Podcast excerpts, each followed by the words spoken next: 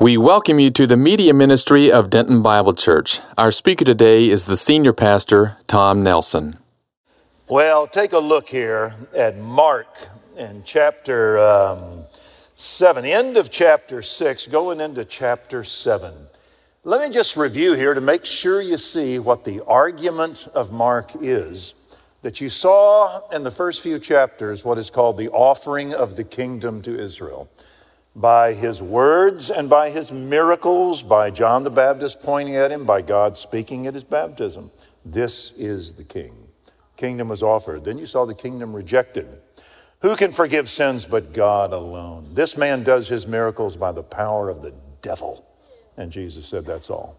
That's all. And as a result, you saw the kingdom offered, you saw the kingdom rejected, and then you saw the kingdom postponed. He did a mystery, something that wasn't in the Old Testament. I'm just going to take the lowly of Israel as a remnant. Leaders don't want me. I'm going to take the lowly. And then I'm going to take somebody else and I'm going to combine them into one body, and that is the Gentiles. We saw the beginning of the church.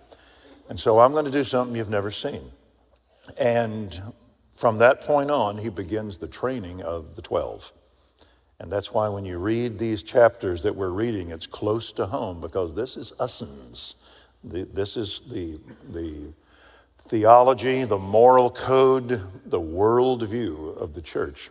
And so the kingdom is offered, rejected, and it is postponed because we're going to see at the end of Mark that it is uh, someday there will be an appearing. It is called the second coming. And there you will have the literal establishment of the kingdom upon the earth. And so we are what theologians call the intercalation. We're the parentheses between the rejection and the cross and the second coming. We're this little mystery of the church to make Israel jealous by looking at us and to display uh, God's name throughout all of the earth. Well, in chapter uh, 7, you're going to see lesson 3 on the training of the 12. The first one was the feeding of the 5,000. You guys are going to give the multitude something to eat. It's not going to be you, it's going to be me, Jesus. But they're not going to see me, they're just going to see you, and I'm going to be behind the scenes. It would read like this later All authority is given to me in heaven and on earth. You go, therefore, and make disciples, you baptize them, and you teach, and I'm with you. No one's going to see me, but I'm going to feed the multitude, and we're going to call out to people and nurture them on the truth of God. So that's first. God, I can't do this. What do you have? This is what I have. Just give it to me. Just give it to me and let me see what I can do with this. And then the second lesson was what happens whenever you head off to a world mission storms at sea. Amen? Storms at sea. You're going to be opposed. And you're going to find yourself sometimes in something that is beyond your ability to deal with. But I know where you are, and I'm praying for you, and I see you, though you can't see me, and I'm coming to you. And it's going to be a test. Do you know who I am? And you can get out of the boat and you can know my power. And even if you sink, I'm there to grab you. And when I get in the boat, it's over when I say it's over. And we're going to get to where I said. So I'm going to be there. Now, the third lesson is right here. It is called What is True Spirituality? We're going to see a return to the Old Testament model of what true spirituality is. In verse, in, at the end of chapter 6, those four verses, you see Jesus surrounded by seekers, those who desperately want to see him and touch him and to know his power. And so we see him surrounded by seekers. But then in chapter 7, verse 1, the Pharisees and some of the scribes gathered around him when they had come from Jerusalem and had seen some of his disciples were eating their bread with impure hands, that is, unwashed. And then you see the challenge in verse 5 Why do your disciples not wash or walk according to the tradition of the elders, but eat their bread with impure hands? And so we see here a challenge. And this is the scenario that is going to be for the next 20 centuries. You're going to see the crowd divided into two groups those who will gather to, to, for his touch and to hear what he says. Amen. That's us. You're going to see believers. But then you're going to see him surrounded by enemies. And they will look at us and make an accusation of him. And so, just as when Jesus was born, a fellow named Simeon took him and said, This child is appointed for the rise of many in Israel and for the fall of many. He will be a sign to be opposed. And Mary, someday a sword will pierce your soul. And so this boy is going to divide humanity. And how they treat him is what they think of God, because he's going to be a semeion, a sign, a, a signal from heaven that this is who I am. And so people are going to see him as an aroma of death, others as an aroma of life. He's going to be the great divider of humanity. Well, in 2 through 5, that was the challenge that was brought to Jesus. Uh, your disciples, verse 5. Why do they not walk according to the tradition of the elders? The charge was this Your men are irreligious. And the reason that they are irreligious is they do not follow, verse 5, traditions. Not that they are disobedient to the word. Oh, no. Not that they are immoral men, but they don't walk according to tradition. And it is a tradition in verse 3. The Pharisees and you see the next three words? All the Jews. Your guys don't walk according not to the Bible, but what has been added to the Bible. They don't do it. And they walk contrary to all the nation. It's an interesting point about Jesus. Jesus will not exceed what is written. You ever see that in 1 Corinthians chapter 4? We're not to exceed what is written. You don't canonize what isn't in the Bible. You don't make something true the Bible doesn't say is true. There's two ways that you depart from the scripture. One is you canonize and call as true what isn't there. That's what the Pharisees did. And then you do what the Sadducees do you deny what the Bible does say. Both of those ways are what you would call uh, liberal theology that you depart to the right or you depart to the left. You become a Pharisee or you become a Sadducee. And if you depart to the right and try to make something Bible that isn't Bible, in time you're going to lessen the authority of Scripture and you will then start denying what the Bible does say. You'll replace the Bible with what you think is true. Can that ever happen? Yes, all the time. And that's what had happened to the entire nation. It's believed that this happened during the intertestamental time between Malachi and Matthew when Israel was displaced and surrounded by Babylonians, Persians, Greeks, Romans, that they are not, they don't have a king, they don't have a, a political setup that is autonomous, they're under the rule. It began what Jesus called the, the times of the Gentiles. And so to keep themselves in solidarity, they had to take the Old Testament and determine what it meant and how you had to keep it to make sure that you were separated from the rest of the nations. And they went beyond the Bible. And the guys that did it were called the separated ones. And that in Aramaic is pronounced Pharisee. And so they were trying to protect the nation by keeping it pure. And they probably meant well. But it got to where, well, much like Roman Catholicism in the Middle Ages, to where you didn't know the Bible, you just knew what the traditions were, and you did what the priest told you to do. And so Jesus will not exceed what is written. Y'all all make a note of that. The fact that people say it's true doesn't make it true. It's what the Bible says. Y'all remember a guy named Luther? Martin Luther said, unless it can be demonstrated to me from the scriptures that I am wrong. Here I stand. I can do no other. And so you've got to show me from the Bible that what I said was wrong. And so Luther stood, Christ stands. And I want you to notice that in verse 3, it is against all the culture. If you're going to follow Jesus, you're going to have to be biblical. And if you're going to follow Jesus, you're going to have to be counterculture. You will have to go against the prevailing culture. It's interesting that in Christ's obedience, his men became just like him, and they took the heat that he takes. And so, why don't you guys do this? And so, in verse 6 and following, Christ is going to set the standard of what real biblical spirituality is. Are you unspiritual because you don't wash your hands before you eat? That would exclude all of the male world, all right?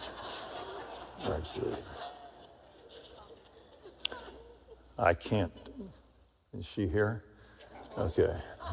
Whenever I come in from weightlifting or working in the garden, and what do you do? You get into the refrigerator, right? Right. And here it comes. Did you wash your hands?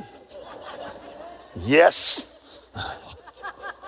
it's called a lie, all right? But I'm Orthodox.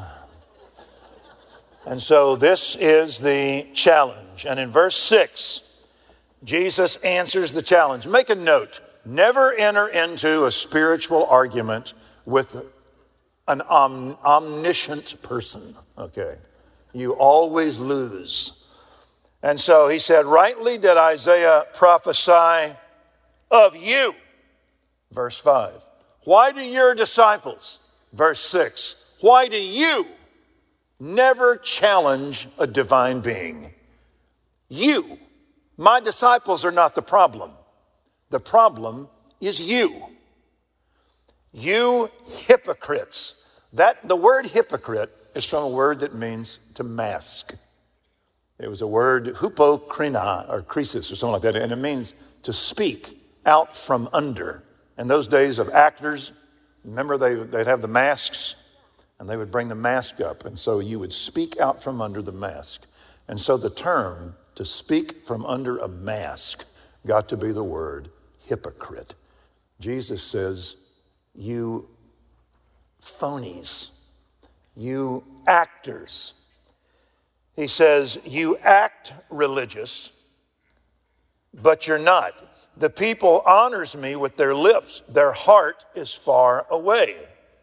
In vain do they worship, teaching as doctrines the precepts of men. He says, Your problem is not my disciples, your problem is you. And the problem with you is your heart. Your heart is dirty. And then he says in verse 7 you replace divine scripture with man made rules. In vain do they worship, teaching as doctrines the precepts of men. You replaced divine revelation with human standards. And in verse 8, as a result, you remove the authority of the Bible neglecting the commandment of God, you hold to the tradition of men. As I said, whenever you canonize what the Bible doesn't say, in time you're going to forget what the Bible does say.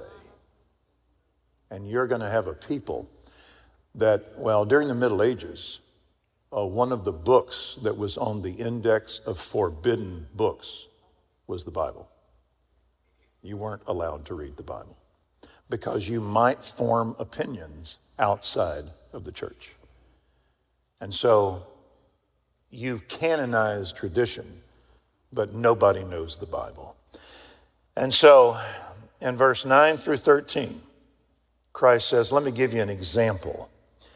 Uh, you've got a command from God to honor your father and mother, but some of you don't want to take care of your father and mother because it costs money to take care of them. Is there any truth to that? Okay. It takes money.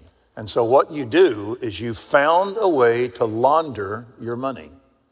You simply take your money and call it korban, given to God. And now you say, sorry, mom, sorry, dad, we can't help you because we're so devoted to God. And Jesus said, You think I can't see that? What you're doing? In verse uh, 13, invalidating the Word of God by your tradition, which you have handed down, and you do many things such as that. So he says, Boys, I see exactly what you're doing. And in verse 14 through 16, he says, Let me correct you. This is what purity is it's not your hands, it's your heart. And 14, listen to me, all of you. He calls the crowd together. It's always a problem whenever you argue with Jesus and then in the next phrase, you're made an illustration. So he says, Come here, everybody up, take a knee, take a knee. See them guys? Okay. Listen to me, all of you, and understand. Let's turn the lights on here. You know, he's not going to say anything new. He's going to return to the Old Testament standard. Y'all remember in the Old Testament, you had Adam and Eve sinned and they try to cover it with fig leaves? God says, no, it's going to take the blood of a sacrifice. Drop your fig leaves. You're trying to hide, you got fig leaves, you're blaming each other, it's not going to work. Drop your fig leaves. Now you take the, what I offer you. And then they had set up sacrifice as a an institutionalizing of what God did in the garden. And you had two brothers, Cain and Abel. Abel offered up the firstlings of his flock, like God did. Cain worked the ground. He just ripped up some weeds and threw it on the altar. And God, it says, did not look upon them. He said, No. And Cain got mad. And God said, Why are you angry? Do right, and your countenance will be lifted up. That's the easiest counseling appointment of all time. Why are you sad? You're in sin. Do right, be happy. Thank you. That's $50 right there. Yeah. Easy counseling. And so Cain slew Abel. And so we're going back to this is proper religion. It's not just going through a sacrifice, it's your heart. What's your heart say? Uh, and over and over and over again in the Old Testament. So Christ is returning, He's reforming. He's coming back to the Bible. Sola Scriptura.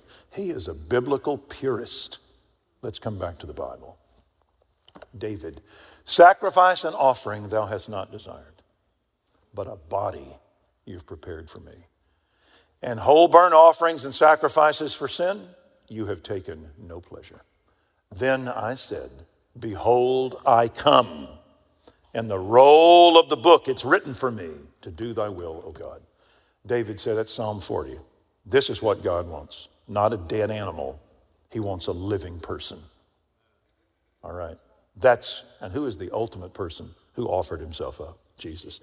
So, this is what God wants. So, we're returning here to the Garden of Eden, to David, and the like. Uh, the correction is in verse 15 there's nothing outside the man which can defile him if it goes into him. The things which proceed out of the man defile him. Meaning, it's not dirt on your hands that gets to your soul, it is sin on your soul that we've got to deal with. It's not your food that goes into you down your alimentary whatever and gets deposited outside. It never gets to your heart. It's what, it's what it symbolizes. It's a clean heart that I want. And so in verse 17, when he had left the crowd and entered the house, now he's going to have a Q&A and call these men to him. Do y'all see what the correction is here? It goes like this. If I speak with the tongues of men and angels, but have not love, I'm a noisy gong, clanging cymbal.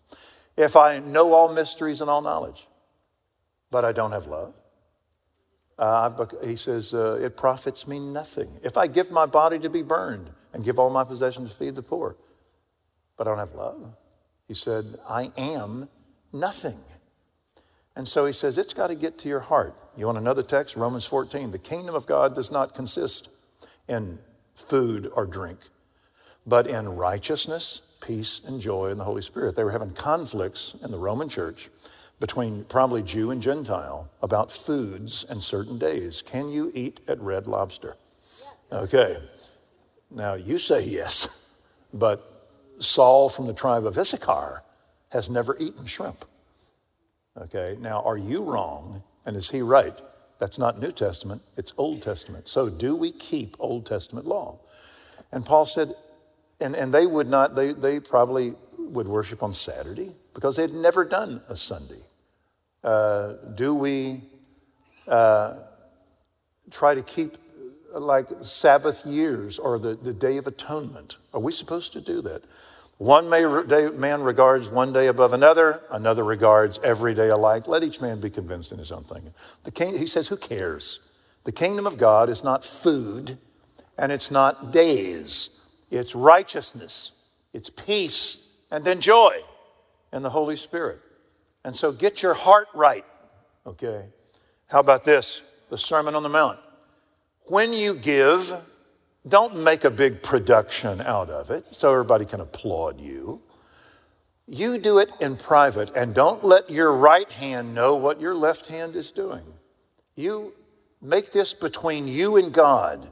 And when you pray, don't stand out there and draw a crowd to let everybody know how spiritual you are. You go into your closet, and your Father who sees in secret will bless you. And he said, Don't think you're going to be heard for your many words like the Gentiles and all of their repetitions. Just pray like this Father in heaven, hallowed, thy kingdom come. Keep it, just get to the point down there. And when you fast, don't lay out and groan so everybody can see you. He said, Anoint yourself. Don't let anybody know but you and God. Now, to you and I, that's real interesting. But in the Middle East, religion is a show. It's a show, Arab and Jew. Christ said, You let this be between you and God. Where do you get this, Jesus? Garden of Eden, David, Isaiah. It's you and God that have a relationship. How about this? Don't try to take the speck out of somebody's eye before you take the log that is out of yours. Then you'll see clearly to handle the Bible for this guy. You deal with you. Woe to you, Pharisees! You tithe dill and mint and cumin. You ever tried to tithe dill? I have no idea what that means. But you're down here with these little old spices trying to get a tenth of them. He says, You get meticulous and fastidious over this. But uh, you'll devour widows' houses. You like the chief seats at the, uh, at the banquet, you like the best seats in the synagogue. But inside, you're full of corruption. You're like a whitewashed tomb. You're all clean on the outside, but on the inside, you're a thief. And so, Christ was returning to a, a, a, a true biblical model. Okay? Incidentally, it will get you killed if you do that. And it did with him. And so this is what's coming out of him. He's a reformer. Let's get back to who God is. Well, in verse 17 through 23, let's have a Q&A. He left the crowd and entered the house and his disciples questioned him. And Jesus said in verse 18, Are you so lacking in understanding? Can Christians be dull to the truth every once in a while? Yeah. Just look around. We tend to do that. We, very simple truths. Are you lacking in understanding? Don't you understand that whatever goes into the man from the outside can't defile him? 19, because it doesn't go to his heart. It's your heart. See also in verse 6 their heart is far away. Boys, don't worry about your food. And in so doing that, at the end of verse 19, he declared all foods clean. Mark is letting the Roman audience know that Jesus just put an end to the old covenant of dietetic law. Because when you're God, you can do that. So we are now into a greater understanding. Paul says in Colossians, Let no one act as your judge in regard to food or drink, which are just shadows of what is to come. The substance belongs to Christ. God wants a clean heart. Israel was given symbols clean bodies, clean uh, clothes, clean foods, and it was trying to teach about a clean heart. And so in verse 20, that which proceeds out of the man, that is what defiles him. In other words, your heart needs attention. Here in just a little bit, we're going to see this. They're going to head back across the uh, Sea of Galilee after feeding the 4,000 and having seven baskets full left over. And the disciples are going to start worrying that they don't have any bread. And Jesus is going to say, Beware, not that you don't have a great amount of physical bread. He says, Beware of the leaven of the Pharisees. I'm concerned that you might have a little bit of corruption in you. Because what does leaven do? It grows. You got to, like Barney says, when do you nip it? in the bud. You better get it early. And the only way you can, you can deal with leaven is called self honesty and examination. You and God have to walk together. And the uh, Young Guns, I've put 800 guys through Young Guns. Four are in prison. Four are in prison. Because stuff that started that they never dealt with. And they went to prison. And so, verse 20, it will defile you. And that's what Jesus said to him. Beware of the leaven. Don't worry about your income. That's not going to ruin you. What's going to ruin you is you've got stuff you're doing in the dark. Because it's not, that's a living organism and it's going to start in you. So you better catch it. And in verse 21, from within, out of, what's your next two words? The heart. Verse 19, his heart verse 6 their heart, you, them, there, all of us. You better deal with your heart. You want a great verse? Psalm 139 Search me, O God, and see if there be in me any hurtful way, any anxious thought. God, check me out. That's holiness right there. What are we supposed to do whenever we have the Lord's Supper? What's it say do? Examine yourself, test yourself. No one knows but you where you and God get there. And so Christ is bringing us back to true piety, true spirituality. And in verse 21, this is what the leaven's going to produce. And he mentions about 13 things that have nothing to do with the signs of Old Testament Levitical cleanliness. They all have to do with moral law. Let me give you a little lecture here on law and grace.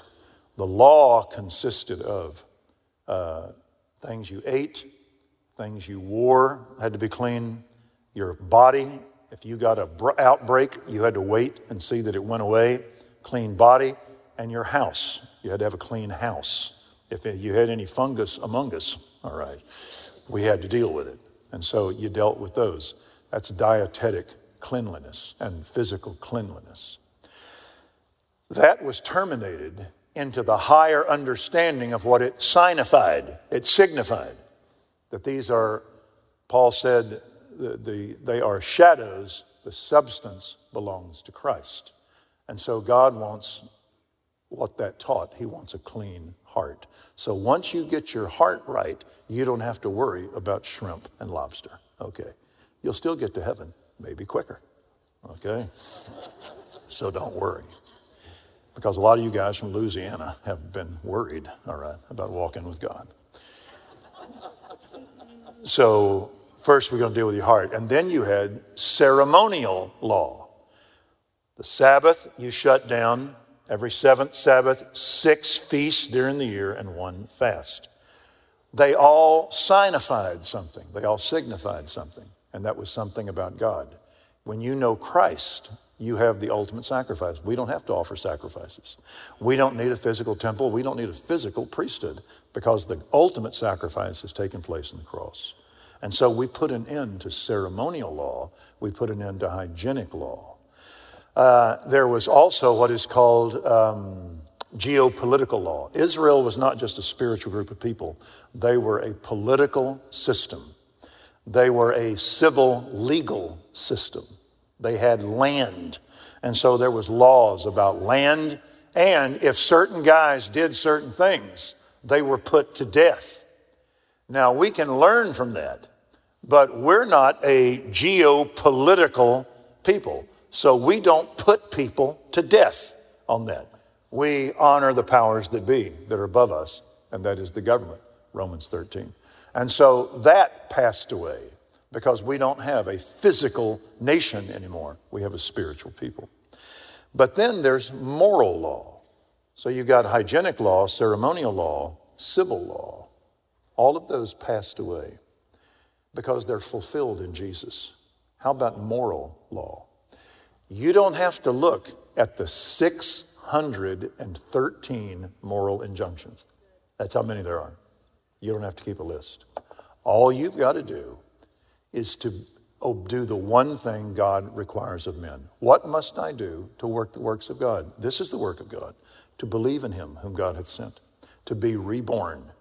And once you are reborn, all of these moral injunctions come together and the law upon your heart that is called the rebirth. And so, moral law is not simply set aside, it is fulfilled in Jesus. Paul said the whole law is fulfilled in one word in the statement, you shall love your neighbor. And so those that's what law is fulfilled in Christ. I don't have to worry about ceremony, about hygiene. I shouldn't have said that to our high school kids, okay? Brush your teeth, all right? Uh, ceremony, hygiene, civil law, they're all fulfilled in Jesus. And moral law is fulfilled in Jesus. If I will love God and love my neighbor, I will do all that's required of me. So that's why we are not under law, but we're under grace. It's a marvelous system. It's the same as when you drive, you can have a, a, uh, a map, trying to follow that map. That's a good way. What's better is to have a GPS, is to have an English woman no, Tom, don't go there. You'll die. Follow your wife. Okay. And so we have a GPS. It's called the new birth. We're free. Well, in verse 21, out of your heart comes all of these things. 23, they proceed from within. And you notice what he says they do? They defile. Verse 18, they defile. How many of you, when you were in college, had courses in these? That somebody gave you a course in economics, in history, in business, in management, but did you ever have one in sexual purity? Did you ever have one in curbing your tongue? Did you ever have one on child rearing? How about one, a course on submitting to authority? The eye that mocks its mother and scorns its father, the birds of the air will pluck it out. You're going to die. We're going to put you on a tree, and the birds are going to pluck your eye out because you were a bad boy. Anybody do that in college? Anybody study that? You don't teach morality in college because that demands a standard. God and the universities will not allow that. And so you, you study meaningless things that will help you make money, but they can't help you make a life. You can only get that from God. So if we had to do all over again, we would have, you know, classes through college in patience, submission to authority, kindness, curbing your tongue, love of the lowly. And then at the end, they would give you a history book. Say, here, read this. It's full of interesting stuff right here. Read this English book. You'll find it enjoyable. But that's what Jesus says. This will mess your life up if you don't get this straight. It'll mess you up. And so they proceed out of a man. Uh, John Owen, great reformer, he said, The heart is a sink of deadly corruptions. Stuff just sinks down to the bottom of just nastiness. And so we have to deal with our hearts.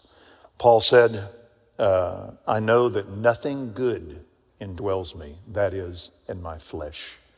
The wishing is present in me, the doing of the good is not. Romans 7. Mark Twain said, Quit smoking, no problem. I've done it dozens of times. Jeremiah, the heart is desperately wicked and deceitful. Who can know it? It makes no sense. You can't figure out why you do what you do because we're just sinners.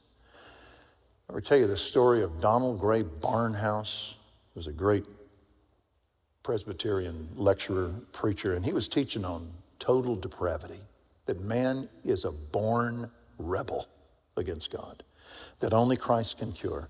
And he talked about his little daughter. Her name was Tiffany. And he was trying to teach her not to suck her thumb.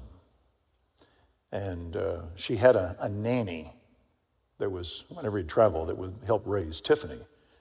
And uh, the nanny had taught her a little, she was a French nanny. And so I had taught her to do this. And then you went behind the, the curtain. And she had taught her how to do the can can and then go behind the curtain.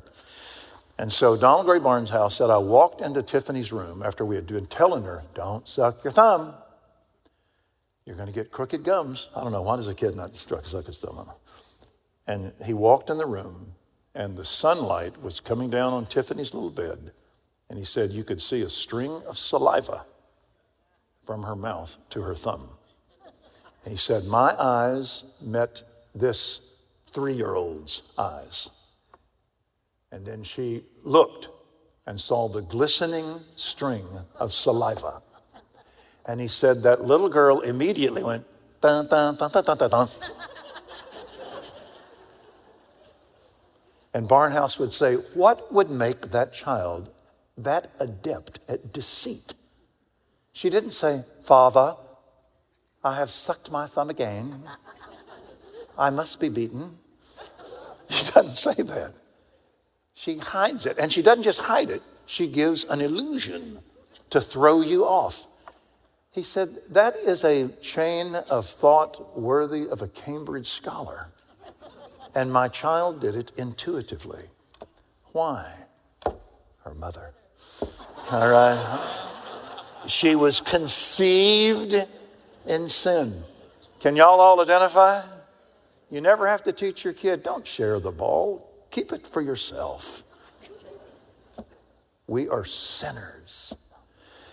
Well, let me give you a little application to this there has always been within the faith a tension between five areas. There's a tension between the ideal and the real.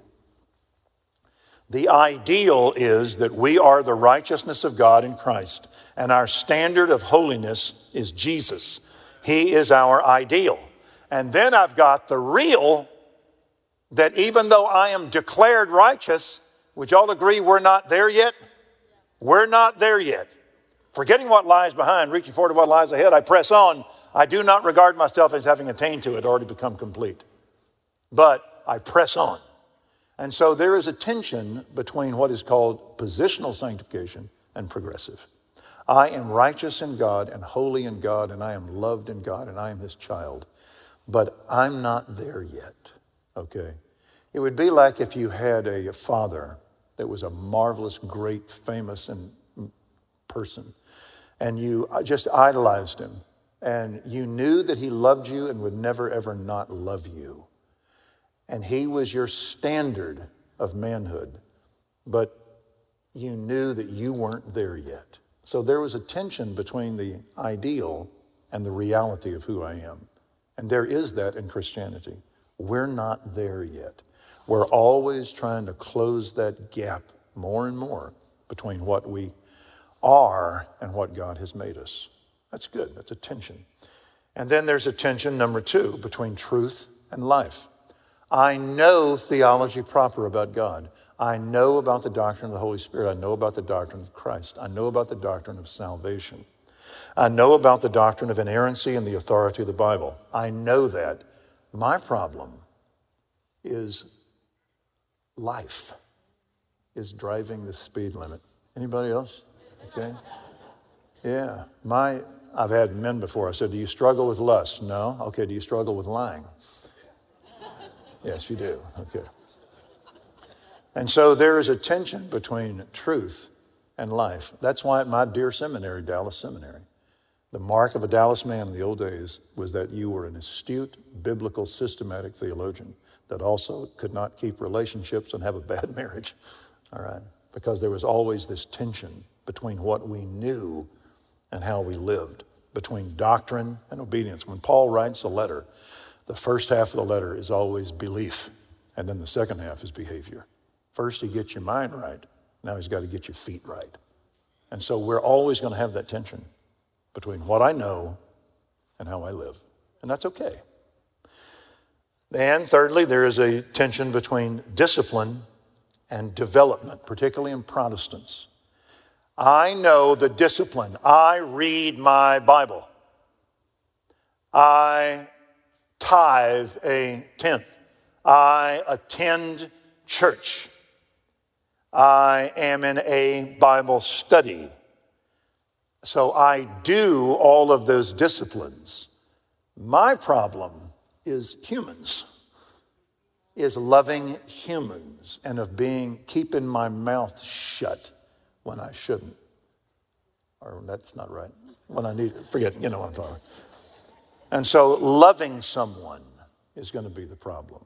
And so there's that tension between discipline and obedience, of getting it into my heart. Uh, and there is a tension, number four, between religion and relationship. There are two acts of religion that the church is to do, always. Whenever you get saved, you are baptized. Do you baptize infants if they are repentant? Okay. No, you baptize sinners. And so, uh, a Christian, if don't come fleeing to me if you haven't been baptized, but it, you're, uh, when a guy gets saved, he gets baptized. Now, that's simply a sign that I have died, I have been raised up, and I am washed. I'm a new creation. And that's all well and good. But do you live like that? Like a new creation? That, you're, that you hate sin and you're cleansed from sin and you're new to serve God? Forget the sign, is the reality there in you? Can you be a baptized sinner that is unconverted? All the time. And then, secondly, there is the sign, the ordinance of communion. Do this as oft as you will. And so we receive in our hands what happened to us. Someone came and died for us, and we taste of the Lord and see that He's good. But I make sure that I am not one of those that, like Judas, he that has broken bread with me has lifted up his heel against me. You only eat with people that you're in fellowship with. Amen? So, am I in fellowship with God? You ever watch Gunsmoke? The, the truly Christian Western, okay. Matt Dillon is my hero. Uh, he just beats everybody down. He's six foot seven, okay. But Matt Dillon, whenever a guy is a bad guy, a good guy, can I get you a drink? Matt, well, sure, he'll get a drink. But if you're a bad guy, hey, Sheriff, can I buy you a drink? No. No, no, thank you. I'm not going to drink with you because I'm not sure about your heart. See, no, I'm not going to mess with you. And so when we eat with God, we check our hearts. It's our heart. And so there's a tension between religion and relationship. And lastly, there is a tension between what you would call uh, service and spirituality. Can you serve God and, go, and do activities that are very righteous? Be a greeter, be a teacher, be a uh, someone that cooks for church dinners, be a usher, and yet at the same time have your heart bad. One time we had a guy in our church that was a worked the parking lot committee. And he would get people to not move this flow, but move around this one. And someone came too far. And I remember seeing him throw himself on the car hood. no! I said, Come here. Michelle, you can't do that, okay? and so that's not the way you do it. I remember one time at the church that I was at, we had Methodist communion where you come out, you do it, then you move out the other way. Anybody grow up Methodist? You come out, you'd sit, have communion, then move out the other way. And uh, we had a guy that was, that, that was a particular packed in Sunday, and people weren't moving fast enough. And so the guy's name was Johnny. I'll never forget it, an older feller. And people would kneel and they would say, the pastor would pray, and he would step in there. Let's go. Go. Go. Go. Come on in. Come on. Come on in there. And we were all just kind of, yeah. Somebody, I don't know who it was, it was beautiful. Somebody went, mm We know if it's communion or we get dipped, you know. My wife started laughing. She started laughing at it. Go, go, go, go. Get them kids on. Now, y'all remember a story? You ready? A couple of ladies called Mary and Martha. Jesus comes into the house. If Jesus came into your house, would you have some questions? Oh, she sits at his feet, just like this. Mary's always at Jesus' feet. She sits there and listens. She's got a sister named Martha, and she is the patron saint of all Protestants. Okay. She is going to work and so she is serving. Here comes Jesus and his 12 guys. I mean, 13 people show up for lunch, okay? And she is distracted, it says. Distracted. Disattracted. Why did Christ come into the house? It wasn't just to get something to eat, it was to be with these people. She's disattracted. She's serving. She's vacuuming. She's, get your feet up. here. She's cleaning everything up. Did you floss? Get back in floss. This is Jesus. She's meticulous. She's full of energy. Okay. And after a while, she just comes in and says, Lord, just interrupts the Bible study. Excuse me. Does it bother you that my sister is sitting on her tuchus while I'm doing all this vacuuming. Tell her, Lord, here's what you're going to do to get up and shut her quiet time down and get over and help me. And that something? Can we ever do that? Yeah. Boy. Tell Mary, Jesus said, Martha, Martha. Tell Mary, Martha, shut up. Martha, only a few things are necessary. Really, one. If I come to your home, what's the one thing I have to have? Dr. Pepper.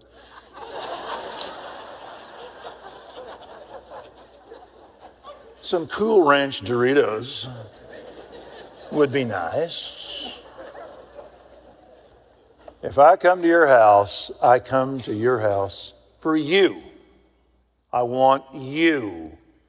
If I want to see my buddy Doug and Michelle, and I sit down with Doug and Michelle, and Michelle is just running Lift your feet, Tommy. You're a holy man. You're in the FCA Hall of Champions. I've got a kid. Michelle, Michelle, whoa. I can eat anywhere. Uh, this house is cleaner than my house is. Well, this is a real clean house, okay? I don't need vacuuming, and I, I need you. There's only one Michelle. Sit down, Michelle. Doug, get up and do something, all right? Say, if I come into a house, it's for you. And that's what he said. He said, Martha, he wasn't nasty with her. He appreciated her work. Who was it? The sons of, oh, Rudyard Kipling. The sons of Mary lay their burdens on the Lord, who lays them on the sons of Martha. They get stuff done. And so he didn't get nasty. He just says, Martha, your priorities. Martha, only a few things are necessary. Really, Martha, just one, and that's you. And Mary's chosen the good part. Serving is part of it, but it starts with what's a delight, and that's you and I, just talking. He that opens the door, I'll come into him and I'll fellowship with him and him with me. And it will not be taken away from her. Tell her to get up. No. I would like you to sit down. If your output exceeds your intake, your upkeep becomes your downfall. You're going to get a Martha's complex. You're going to get meaner than a junkyard dog. All right. And so, I don't want yours. I want you. I want you. Are you with me? I want you. Father in heaven, we, all of us, have to stop right here because our heart does gather lint, it gathers dust, and we all have to stop and go to your word and see the truth, and then stop and go, Lord, forgive me. I need to wipe my feet here before I come into your house and to say, Forgive us our trespasses as we forgive those that trespass. And I need daily food. Give us this day our daily bread. But I need to recognize your Father, that you're in heaven, you're holy, and you are to institute your kingdom right now. Because yours is the kingdom and the power and the glory forever. And so, Lord, help us in this tension as Christ has brought us back to in the training of the 12. This is religion. It's not Mardi Gras, it's not Fat Tuesday, where you do all your bacchanalian romps, and then you have Ash Wednesday and Maundy Thursday and Good Friday. No, it's got to start in your heart. You just can't go through the, the uh, gyrations of religion. Your heart has to be right. And so, help us, God. There's no trick to this. There's no list of four things you need to do. You can do all the right things and have a wrong heart. And so, deal with our hearts, we pray. And Lord, I pray for one of the families here that their boy is heading off uh, in the military. Our own Cody Rose off to places that uh, are going to get hot. And so we pray that you might watch over him and protect him and bring him back to us safe and sound with all of his, all of the boatload that had with him. And Father, if there's one person here that has been trying their best to clean their house without Jesus, I pray if they're a non Christian that you might bring them to the cross where you came and met us.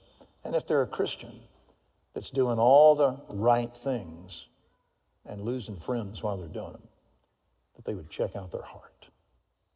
And we'll ask all of this in Christ's name and for his sake. Amen.